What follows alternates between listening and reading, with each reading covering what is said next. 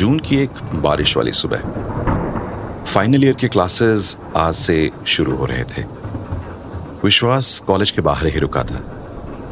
उसने वापस parking lot में अपनी बेचैन नज़र घुमाई। आज आई नहीं क्या? कहीं कॉलेज तो नहीं छोड़ दिया? विश्वास बेचैन हो गया।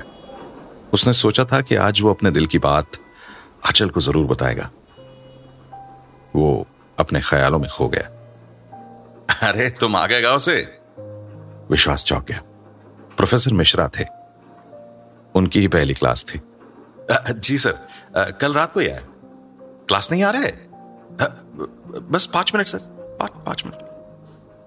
अरे चलो यार यहाँ बैठ के क्या करो? आ जाओ चलो। विश्वास सर को ना नहीं बोल पाया पार्किंग लॉट से बाहर निकलते हुए लेकिन विश्वास को एक स्कूटी दिखी। Seven zero nine nine? विश्वास खुद से बोला। वो अचल की स्कूटी थी। विश्वास मुस्कुराने लगा। प्रोफेसर मिश्रा और मुस्कुराता हुआ विश्वास क्लास की ओर निकल गए। बारिश से भीगी, मिट्टी से महकने वाली ये फाइनल ईयर की पहली क्लास। विश्वास को ज़िंदगी भर याद रहेगी। आशा करता हूँ कि आपको ये कहानी पसंद आई। ऐसी छोटी छोटी कहानियाँ आपको सुनाने का प्रयास मैं इस शो पर करूँगा।